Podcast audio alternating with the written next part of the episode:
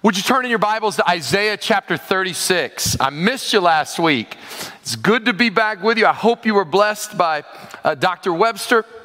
We'll be in Isaiah chapter 36, returning to Isaiah to catch you up. Uh, boy, we're here. We're, we're now seeing what Isaiah's been prophesying, right? Like for 36 chapters, Isaiah's been saying, listen, Israel, I've got to get your attention. The people of God have turned from God, and so he's going to use the Assyrian army to come in and judge the people as a wake up call. And he gives this sort of odd prophecy. He says, The judgment, it's not going to wipe you out. It's going to be like the floodwaters have come up to your neck.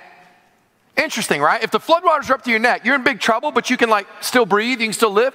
And that's what's going to happen. It's the Babylonians who are going to finally do them in and carry them off into exile. And by the way, fast forward, if you want to see the overall contours of Isaiah, we're almost there. Between Isaiah 39 and 40, that's the exile historically, after chapter 39, the Babylonians, sure enough, carry them off into exile. And so from 40 to 66, it's Isaiah's word to the future exiles. But we'll leave that. But the Assyrians get them close, right? The Assyrians, the floodwaters up to their neck. The, and Isaiah's saying, it's coming, it's coming. And here in chapter 36, it's come. The year is 701 BC, and the enemy is at the gates. The enemy is literally at their gates and they are going to give propaganda. They are going to lie to the people of God. They're going to try to get them to capitulate, to bow down, to not trust in God, but to instead trust themselves to this enemy. Got it? 701 BC and the enemy is at the gates. Which means, of all the sermons you've ever heard, this one perhaps is going to be the most directly applicable to us. Because it's 2020 AD, and church, isn't it true? The enemy is at the gates. Amen? Not much has changed. In 701 BC, there was a literal enemy, but in 2020 AD, Christians, you're being attacked on all sides. Isn't it true? The ancient theologian said every Christian has three enemies the world, the flesh, and the devil. The enemy is after you and he's tempting you, and all of his temptations are to get you to sin. Why? Because sin's such a big deal. what's the deal with that? Every sin, he's trying to tempt you. You ready? Your enemy is at the gates. In 2020 AD or 701 BC, it's the same thing. You're going to see. Look for all the lies of the tempter when you're facing temptation. Every sin is this temptation to believe the lie that you can't trust God. I'll unpack this later, but you need to know that. At every sin, you trace it back, it traces back to believing the lie that God cannot be trusted. You'd be better off with the shortcut. You'd be better off following the temptation. You'd be better off. So look, look for the lies of the enemy. We're going to see this enemy, and he's going to give this big speech to the people of God. I'm, you're going to hear the same lies when the enemy tempts you to sin. All right, let's get to it. Isaiah 36, 1. In the 14th year of King Hezekiah. Who's Hezekiah? Well, actually, pretty good king. His daddy was Ahaz. We met him in the first part of Isaiah, not a good king. And Hezekiah started to make some reforms. He started to get the people back on track with obeying God. One of the things he did, which is important to point out, you're going to need to, need to know this later, is he tore down the high places. What's that? Uh, the pagan nations would worship their gods and goddesses on high places, which just meant mountains, hills, ridges. They figured this is a higher place, and so heaven meets earth here, so we'll put up a, a shrine to our God or goddess. Well, the people of God saw that and were like, honestly, that's pretty convenient. It takes a lot of time and money to travel all the way to Jerusalem where God says we're supposed to worship. So why not just make like our own little temple here on this high place? Well, that'd be fine, except for the fact God told them don't do that. And so Ahaz said, Yeah, that's fine. Well, Hezekiah tore down those high places. They, they, now, they were high places devoted to Yahweh, so that's good, but that's not the point. God did, not say you could do that. So Hezekiah started tearing them down. It's good, good. And he, and he started to kind of stand up and push back to the king of Assyria. Okay, good. Well, in the 14th year of King Hezekiah, Sennacherib, king of Assyria, came up against all the fortified cities of Judah. And how did he do? He took them do you guys remember Sennacherib from your World Civ class in high school? You remember, if, if not, you remember these mighty kings of Assyria? Assyria was the bad boy on the ancient Near East block. They're up here in the, uh, I can't, I, I, I never really could do east, west, left, right, but I certainly can't do it in reverse from your perspective. So I'm just going to turn around and pretend there's a map of the ancient Near East. They're here. the Assyrians are up in the Fertile Crescent in what would that be, northwest, right? They're up here, and they're wanting to sweep down to take the crown jewel that all these ancient empires were after. What were they all after? What do they want? They wanted down here in the southwest, they wanted Egypt all the power and the wealth and the knowledge and the Nile River and the sea and everything. So they're after Egypt. So they're up here in the northwest, they're, northeast. They're coming down to the southwest to get Egypt. Massive Assyrian army. They've wanted Egypt. They've had their, they've been licking their chops for years. What's the problem? The problem is between here and there, there's all these podunk one stoplight nations like Judah and Philistia and Moab. They are no threat to Assyria. They are no match militarily. They've got nothing we want. They've got no resources. The problem is we got to do something with them. We can't just march down to Egypt and leave them in our rear between us and our home base because then Judah could rise up and cause problems, cut supply lines. You know how it is, right? So we got to we got to get them in line. We got to get them to submit. So that's what they've done. They, they, they're on this war path, and, and, and, and the people of Judah had 48 fortified cities, walled strongholds, 48. So far, Sennacherib has taken 46 of the 48. Two remain. One is at Lachish, which is in the, uh, it's that way. And uh, for, I mean, if Assyria is here, Lachish is that way. It's kind of on the way to Egypt. And the other is Jerusalem. King had, that's it. So, verse 2. So they're in, they're in Lachish, and the king of Assyria, Sennacherib, sent the Rabshakeh. It's a great name. This is who we're going to interact with today. The Rabshakeh. Who on earth is that? That's uh, the king of Assyria's third in command. It's his field commander. You got the mighty king of Assyria, you got his general in charge of everything, and then you got this field commander, this powerful third in command, Rabshakeh. Now he comes from Lachish. Remember that? That's where they're down there trying to, to get them to capitulate he says, Go up to King Hezekiah. He sends him to King Hezekiah at Jerusalem with a great army. And what's going on here? What's going on here is the king of Assyria is trying to save some cash. It's a foregone conclusion that they can wipe out all these nations in Judah. The problem is, it just costs so much money. The way he really wants to, to take these cities without any loss of his own army is what they called siege warfare. In other words, they wouldn't attack this. If, if somebody's got a big walled, fortified city, no problem. Just don't mess with the walls. Just surround them. Cut off all their supply lines. And it, it you stay there long enough, and the people inside that city, they can't, uh, they can't eat, they can't drink, and eventually uh, you just starve them out, and that's how you get them. The problem is, this is a big army, and Sennacherib's got to pay these soldiers, and that could take a year, year and a half.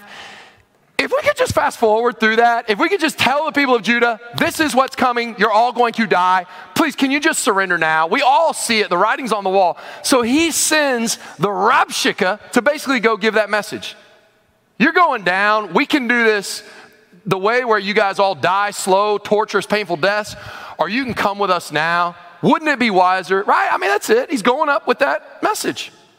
He meets him in an interesting place. And he stood, so, so the Rabshakeh goes up there, and he stood by the conduit of the upper pool on the highway to the washer's field. You guys may not remember the conduit of the upper pool on the highway to the washer's field. But isn't that, by the way, isn't that such a, isn't that like such a small town way to give directions for where something is? It's on 6th Street and 3rd Avenue. Huh? Well, you know, by the conduit of the upper pool on the highway to the washer's field. Why didn't you say so? I, so, so those grandpa lives there. Anyway, the, uh, uh, uh, uh, the, you've seen this before, though. It's, uh, it's the exact place where in Isaiah 7th chapter, 3rd verse, King ah- Hezekiah's daddy is Ahaz. And it's at that exact point where Ahaz is confronted by the prophet and says, Don't trust in Assyria, trust in God. What's it going to be, Ahaz? And God has now brought us back to that exact same point of decision at the exact same place. Pretty cool. What's it going to be, Hezekiah? Are you going to be like your dad and fail to trust God? Or you, what, what's Hezekiah going to do? Is he going to trust God? Well, they send out a delegation of good guys to go out and talk to the Rabshakeh and hear what he has to say. So they kind of exit the walled city, go out a few yards maybe, and, and there uh, came to him, verse 3, came out to him Eliakim, the son of Hilkiah, who was over the household, and Shebna, the secretary, and Joah, the son of Asaph, the recorder, because, you know, you got to have somebody take minutes. Uh, Shebna, this is so nitpicky, but I couldn't help it. Does anybody remember Shebna? He was, yes, yes, he was over the household. He was the prime minister. He's the one who made himself proud, and God said he could take him like a, remember the one he was going to take like a ball and throw him into left field? His demotion has already started. He was in Eliakim's place. Now Eliakim's in his place, and he's now the secretary. And it's going to continue to fall. Anyway, this, this Rabshakeh speech is incredible. The theme is obvious. He uses the word trust. He uses, whom, who are you going to trust? And that, church, I'm telling you, is a word for us today. It's no different. Just as Rabshakeh was trying to get the people of God to trust him instead of God, to trust sinful ways, so too in 2020 AD. Your enemy, he's lying to you. He's trying to get you to trust his ways instead of God. Who are you going to trust? Verse 4. And the Rabshakeh said to them, Say to Hezekiah, Thus says the great king, the king of Assyria. By the way, already that shot's fired. He calls his king king. Your king doesn't even get called king. Isn't that great? He doesn't call him King Hezekiah. He just says, No, no, no. Our king's the great king. You just Hez. You got nothing. You tell him, on what do you rest this trust of yours? Do you think that mere words are strategy and power for war? In whom do you now trust that you've rebelled against me? He goes right for the foundations. What are you, what are you trusting in? Just words? Guys, that's just like your enemy, the devil, today. He wants to shake your faith. And you know what he's going to say? What have you got? This is the real word. Do you, do you, you, are you really going to trust just words? Come on. What's your faith really built on? Just because somebody told you that Jesus is risen from the dead? Words. That's not going to work in the real world. Faced with life or death. What, what? You're going to stand on the gospel of Christ? Oh, look, this, this book, just word. You hear that? He thinks mere words aren't powerful. He doesn't know. He doesn't know. But same thing our enemy does. I'll tell you the first thing he knows you can't trust. You can't trust Egypt. This guy had done his homework. I give him credit, the Rabshakeh. He knew that they, the kings of Israel always tended to look to Egypt for help because, and it makes sense, Egypt hates Assyria just as much as they hate Assyria. And so he points out, Behold, verse 6, you're trusting in Egypt, that broken reed of a staff which will pierce the hand of any man who leans on it, such as Pharaoh, king of Egypt, to all who trust in him. And he, he's really true. He's like, yeah, you're going to go to Egypt? That's like a mouse asking for defense against a cat from another cat. An even bigger, meaner cat. Like Egypt's going to do the same thing to you that we're doing. You try to lean on Egypt, they're going to stab you. But if you say to me, okay, so you can't trust Egypt and you can't trust God, and this is, this is where I told you that historical data would help you. You can't trust God. Why? Your God's mad at you. You tore down his high places. Look at verse 7. If you say to me, oh, we trust in the Lord our God, it is not he whose high places and altar Hezekiah has removed, saying to Judah and Jerusalem, you shall worship before this altar. Now, I, listen, the foreign intelligence office of the Assyrian army is impressive. I don't know what kind of CIA setup they had in Assyria, but they know Israel. This guy had done his homework, and he had heard that, that, that, Hezekiah pulled down the high places of Yahweh. And he didn't understand all that. He didn't need to. He just knows if you did that in Assyria and you pulled down the Assyrian gods' temples and stuff, he'd be furious at you. I bet Yahweh's the same way. So don't go looking to Yahweh for help. He's mad at you. You pulled down his high places. Of course, he didn't know the anyway, he didn't know they were supposed to, but that's, you got to give him credit. He'd done his homework. Can't trust in Egypt, they're a broken reed. Can't trust your God, he's mad at you. And now in verse 8, verse 8, in athletics, verse 8, we call this, now, now this is just trash talk. You guys familiar with trash talk? I won't ask for a show of hands. I know we have a lot of athletes in here, yeah. This is just trash talk. Come now, make a wager with my master, the king of Assyria. I will give you 2,000 horses if you're able to put riders on them. How then can you repulse a single captain among the least of my father's servants when you trust in Egypt for chariots and horsemen? This is like when you're about to play basketball against somebody and you're so arrogant and cocky, you say, hey, it's one on one. Game is to 11, and I will spot you 10. This is like, I will spot you 2,000 horses. What's the problem? You don't even have enough riders for that. I'll give you the horses and then I'll still whoop you. The application here, of course, is the arrogance of your enemy. Satan will come at you and say, You don't have a chance. The application is not, Ooh, that's pretty good trash talk. I'm going to use that at my next game. That's the opposite, okay? Not the takeaway. And finally, and let me tell you, you talk about homework. You talk about homework. This to me is the most subtle and the most impressive.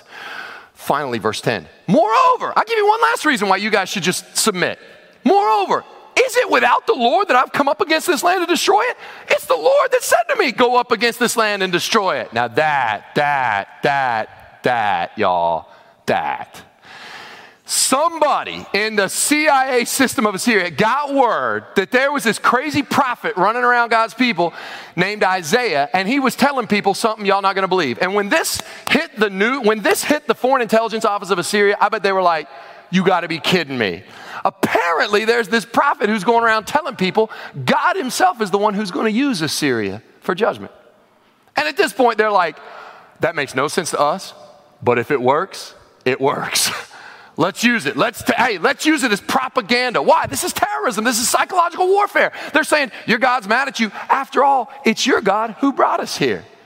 Now, we do not have time to spell out every single application, but are you already to, are you already beginning to see the lies of the enemy always follow a similar pattern? the thing is that's kind of true, but it's been twisted. That's how Satan lies. He takes a scripture that's kind of true, but he's twisted it, hadn't he? And instead of God's people going to the scriptures and receiving comfort, Satan takes some sort of truth, but he twists it, and that's what makes it such a good lie, such a subtle lie. He twists it and you justify it, and eventually God's word, instead of being a source of comfort, is now a source of great terror. And that's the, the enemy will do the same thing to you. He'll do the same thing to you. Every temptation is to, from the enemy is to get you to stop trusting in God. You, that's never going to work. Instead, trust in this sin, trust in this shortcut. Besides, and I mean, Satan did it in the in the temptation to uh, uh, uh, Jesus, right? He quoted scripture, but he did what? He twisted it every time. Well, at this point, they're getting an audience. The people on the wall are hearing all this and they're seeing this massive army with the Rabshakeh and they're starting to all come to the wall and they're all starting to listen in. And the, the uh, uh, Eliakim and Shebna and Joah look around and they're like, uh oh. Like, if our people hear this, they're going to lose heart. And so they say, you know what? Um, can we continue this conversation in Aramaic? Aramaic was the lingua franca. It was the language of diplomacy and business. Educated people spoke it, but the common people wouldn't be able to know what they were saying. And they realized, like, um, let's, let's switch this up. Look at verse uh, 12. Uh, sorry, 11, my bad. Then Eliakim, Shebna, and Joah said to the Rabshakeh, uh, please speak to your servants in Aramaic. We understand it. Do, do not speak to us in the language of Judah within the hearing of all these people who are on the wall. What do you think the Rabshakeh said to that? Oh, no, no, no, no, no. I took Hebrew for this. Oh, no, that's exactly why I came. I want everybody to hear it. He says in Hebrew, put this on blast. He, he does, it's not in Hebrew. He says, I want everybody to hear. Why? Because these people need to know what's coming. And if we lay siege to your city, the pain and torture and agony that they're about to face is going to be unspeakably graphic. So I want everybody to hear. In fact, everyone, please listen. But the Rabshakeh said, verse 12, oh, oh, oh, I'm sorry. Has my master sent me to speak these words to your master and to you and not to the men sitting on the wall who are doomed with you to eat their own dung and drink their own urine? Graphic terms here. We can, listen, we cannot, as moderns, get our heads around the, the sheer terror of siege warfare. Your city might have had 25 or 30,000 people in a walled city, okay? But don't forget, that's not all your residents. You've also got 50 or 70,000 out there in the fields. The agriculture, um, uh, uh, shepherds, Minecraft, whatever they're, whatever they're doing out there. And they got to what? When, when the bad guys come, where do you think they go for safety? They go into the walled city. You, you, can't take your, you can't take care of your 30,000 people. As soon as they cut off your food and water supply, the agonizing, slow death of you and your family watching your whole city starve, you can't take care of 30,000. How are you now going to take care of double or triple that that's now inside? The conditions were unspeakable. I keep saying we don't have time to spell out every application, and I keep spelling out every application. But isn't that how the enemy works when he lies to you? Doesn't he give you a vision of the absolute worst possible scenario that's going to happen? Doesn't he? When he works on your anxiety, when he works on your fear, he doesn't say, look, here's like a few good things that could happen, a few not so good things that happen. No, no, no. he does stuff like this. He says, This is going to be your future. And he puts in you terror and fear because you'll make all sorts of foolish decisions when they're from fear. He operates on fear. Lies and fear are like these evil twins that come together. And he's plaguing some of you every night. This is what he's doing. He's putting these visions of this is this terrible outcome that's coming. And so the way out is, is take some quick solution. Try, you know what? Verse 13. Now that he has everybody's attention, and I'm sure with talk like that, he had everybody's attention. Then the Rabshakeh stood and called out in a loud voice in the language of Judah. Hey, everybody can hear this. Hear the words of the great king, the king of Assyria. Thus says the king not let Hezekiah deceive you. He will not be able to deliver you. Do not let Hezekiah make you trust in the Lord by saying, Oh, the Lord will surely deliver us. This city will not be given into the hand of the king of Assyria. Do not listen to Hezekiah. So, what are we supposed to do? They're going to wipe us out. Now I'm scared. Now I've got this graphic image of the worst thing that's going to happen. And it does sound like the enemy's tempting me using like scripture. I mean, didn't Isaiah say God sent him? Uh, what are we going to do? What are we going to do? Rabshakeh says, Glad you brought that up. For thus says the king of Assyria Make your peace with me and come out to me. Then each one of you will eat his own vine, and each one of his own fig tree, and each one of you will drink the water of his own cistern until I come and take you away. I, I, will take you away to a land, but don't worry, it's much like your land a land of grain and wine, a land of bread and vineyards. Y'all, one question Would any of you buy a used car from this man? Can you not, can you not, these are the people who have left scorched earth, who have impaled people, tortured them, left them behind, and have just threatened them that they're going to put them unspe- under unspeakably torturous conditions. But come with me. It'll be, it'll be good. It'll be fine. In fact, honestly, it'll probably be an upgrade. Anybody from the outside looking in goes, no, they're going to literally carry you off with a hook, according to scripture, with a, like a hook in your mouth, like a bitten bridle. They're going to carry you off, and you're going to go be their slaves. Your life is going to get worse, not better. Who would do that? Who would believe the lies of the enemy when the enemy says, actually, if you do this temptation and you don't trust the Lord, this will actually be better. This will get you out of your problem. Who would be so foolish as to do that? I have.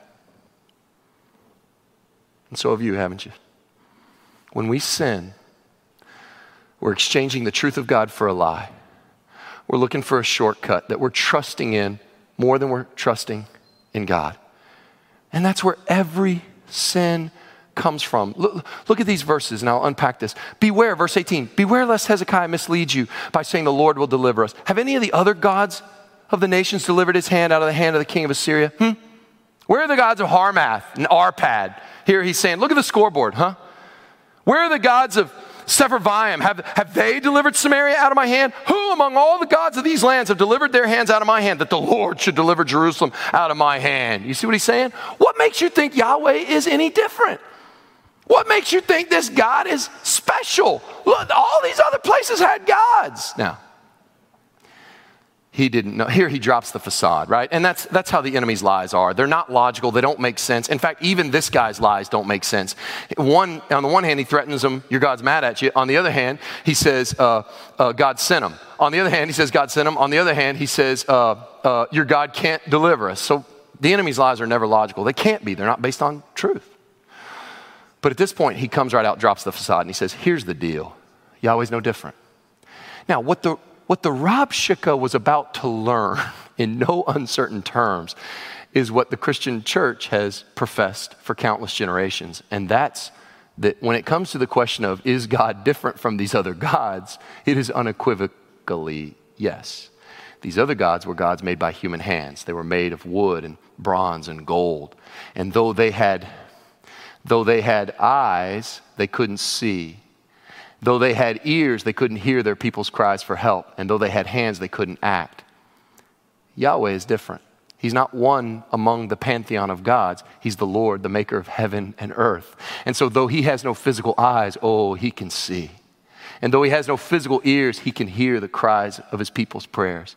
And though he may not have physical hands, unlike all these other man made gods, he can act in a way these other gods cannot. Every, listen to me, every temptation is just this. The enemy's trying to get you to believe this lie that the sin can protect you better than God. I think a few illustrations might suffice. Why would anyone steal? Stealing's a sin. Why would anyone steal? You can trace every sin back to a lack of trust in the goodness of God. I, uh, I know God says He's my good shepherd, and I know He says He'll provide for me, but I don't know if I can trust Him, so I have to take this in an illicit way. Why? Because I don't know if I can trust that He's my good shepherd. See that? Why would anyone lie? I know that God says I should be concerned about what He thinks of me. And I know that, that at the end of the day, it's all about what He thinks. But, but what these other people will think less of me unless I, I I'm going to tell this lie. Children in the room, listen to me. This absolutely applies to you. When you're tempted to lie, you've got to ask yourself, can God protect me or am I going to trust the lie? Kids, listen to me.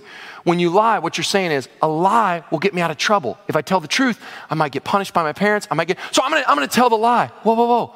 God says, tell the truth. And when you tell the truth, kid, when you tell the truth, you know what you're doing? You're putting your trust in God rather than in the lie. It's that simple. I know it's tough to tell the truth, but you're trusting in God. Now, grown ups in the room, I'd like to talk to you. When you're tempted to tell a lie, put your trust in God and tell the hard truth rather than what you're doing is trusting a lie because you might get away with it. See? You don't outgrow this. Why would someone lust? God says He can provide all the appetites in a proper way, but, but I don't know if I believe that, God. I don't know if I can trust you. So I'm going to take this in an illicit way why would we take revenge? God says He will judge, but I don't know if I can trust you to judge properly. So I'm going to hold a grudge and I'm going to carry out revenge. Why? Because I don't know if I can trust you. Over and over it goes. And besides, the lie looks pretty good. Didn't Rabshakeh say, if we just make peace with the Assyrians and we go off to Assyria, it's going to be like it's going to be like an Assyrian golden corral. Every day we're going to have all this delicious. There's a chocolate fountain and all this wonderful stuff. Isn't that what He promised? I mean, isn't that what He promised? Listen, listen. You, you eat this fruit, oh, mm, you'll have knowledge.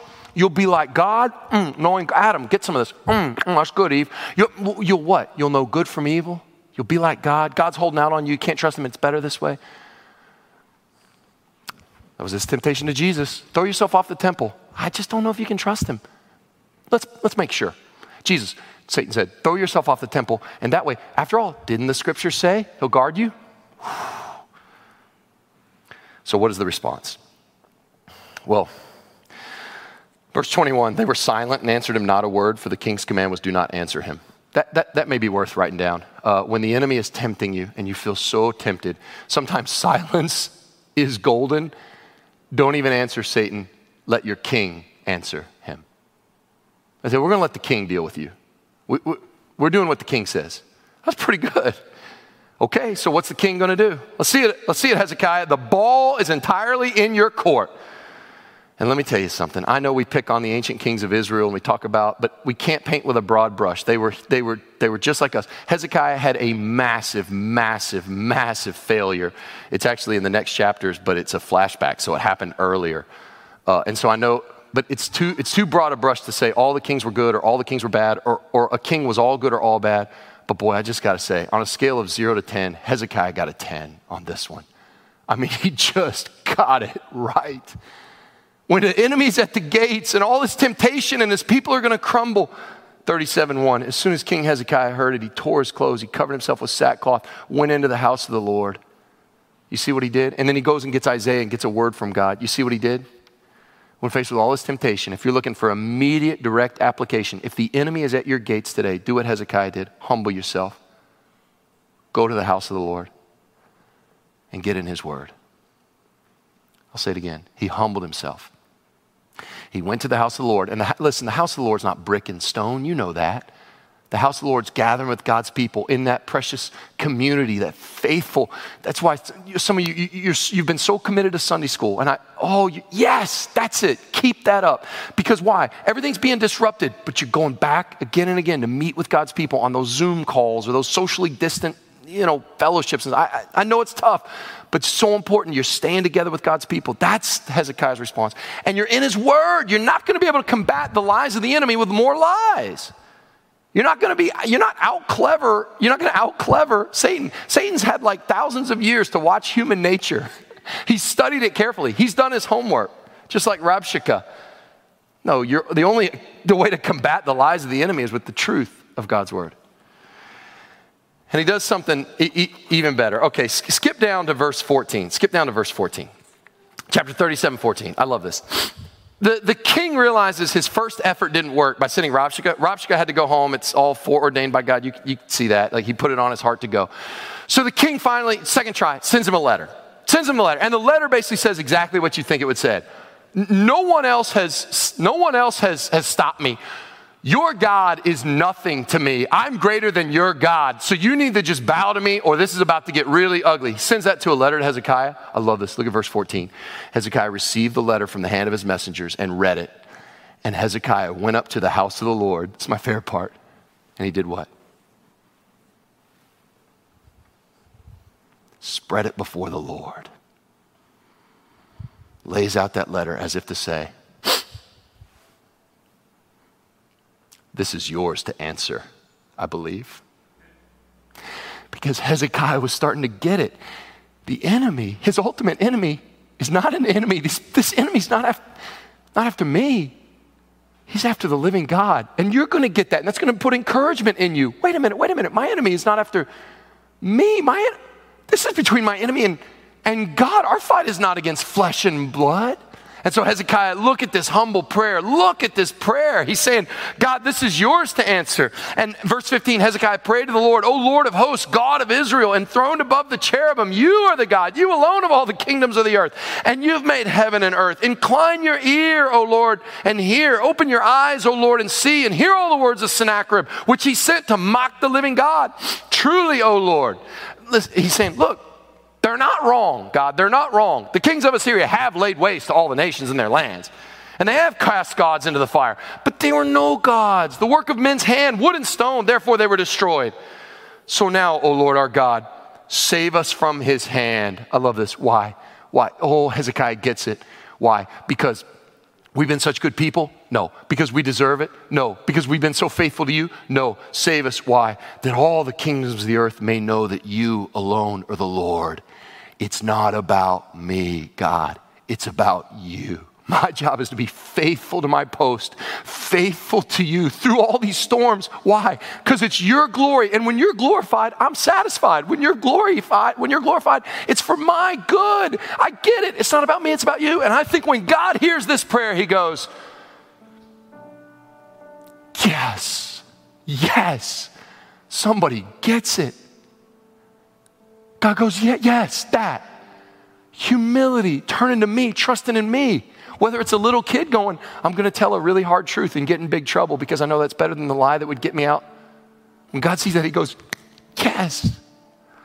When a grown up says, listen, I'm, I'm, I'm really confused and I'm, I'm really caught in this addiction and, and this is an escape for me. This substance or this habit has become an escape for me. But I'm going to trust, I'll trust you, Lord, day by day, one day at a time, I'll trust you. God goes, Yes, yes. When this grown up refuses to take revenge and carry out because he says, I'm going to, I'm going to leave this in your hands, God. I'm, I'm going to not answer this. And I'm just going to leave my whole reputation in your hands. God goes, Yes. And, and, and listen, the battle, because humans understand this principle that's all throughout Isaiah, it's all throughout the Old Testament. The battle is not ours. The battle ultimately is the Lord's. And when the Lord reads that letter, not that the Lord had to read the letter, he already knew. Let me tell you, if you want to know the end of the story, when the Lord reads Sennacherib's letter, where Sennacherib basically says, I've mowed everybody down, and the God of Israel is going to be like every other God, it's on. When, God, when Yahweh sees that letter, it's like when Liam Neeson, you know, in the movie, it's about to go down, you know when God gets that letter, oh, oh, really? Oh, really? You can read, and I hope you do. I hope you go back. There's so much left in these chapters we didn't have time to get to. I hope you go back and read 36, 37. But I can show you what happens. The, if you want to see the conclusion, go to verse 36. We'll conclude. Armies, enemies at the gate. Verse 36. Here's what happened. This prayer, God moves. Verse 36. And the angel of the Lord, the angel of the Lord. Not many angels, not some angels, not two angels, a angel. Please keep this in mind next Good Friday when you think about Jesus saying that he could call down 12 legions of these. This is what one did. And the angel of the Lord went out with minimal effort, in my opinion, and struck down 185,000 in the camp of the Assyrians. And when the people arose early in the morning, behold, these were the, all the dead bodies. That's it. I love that. This huge narrative builds and builds and builds. And the most dramatic part is like, what happens? You get one verse. I love that. I love that. Because the great drama in this story was never about whether or not God would win his battles. That was over before it started. 185,000 dead, done. One angel. Angel's back before breakfast. Anything else you need? The battle, the, the, the, the, drama in the story was not whether God would win his battle. The drama is what it always is. The drama was between Hezekiah and God. Who would Hezekiah trust? The drama in your life is not whether God's going to win all his battles. The drama is who are you going to trust? Who are you going to trust when it's so hard? You know the right thing, but to do it's going to be so tough. Who are you going to trust? The Assyrians, the Egyptians, your own strength, eh, what? Or the God of proven strength? Hmm? Will you trust him? I hope this puts fresh courage in you, fresh encouragement. He can be trusted. He's the God of proven strength. Let's pray.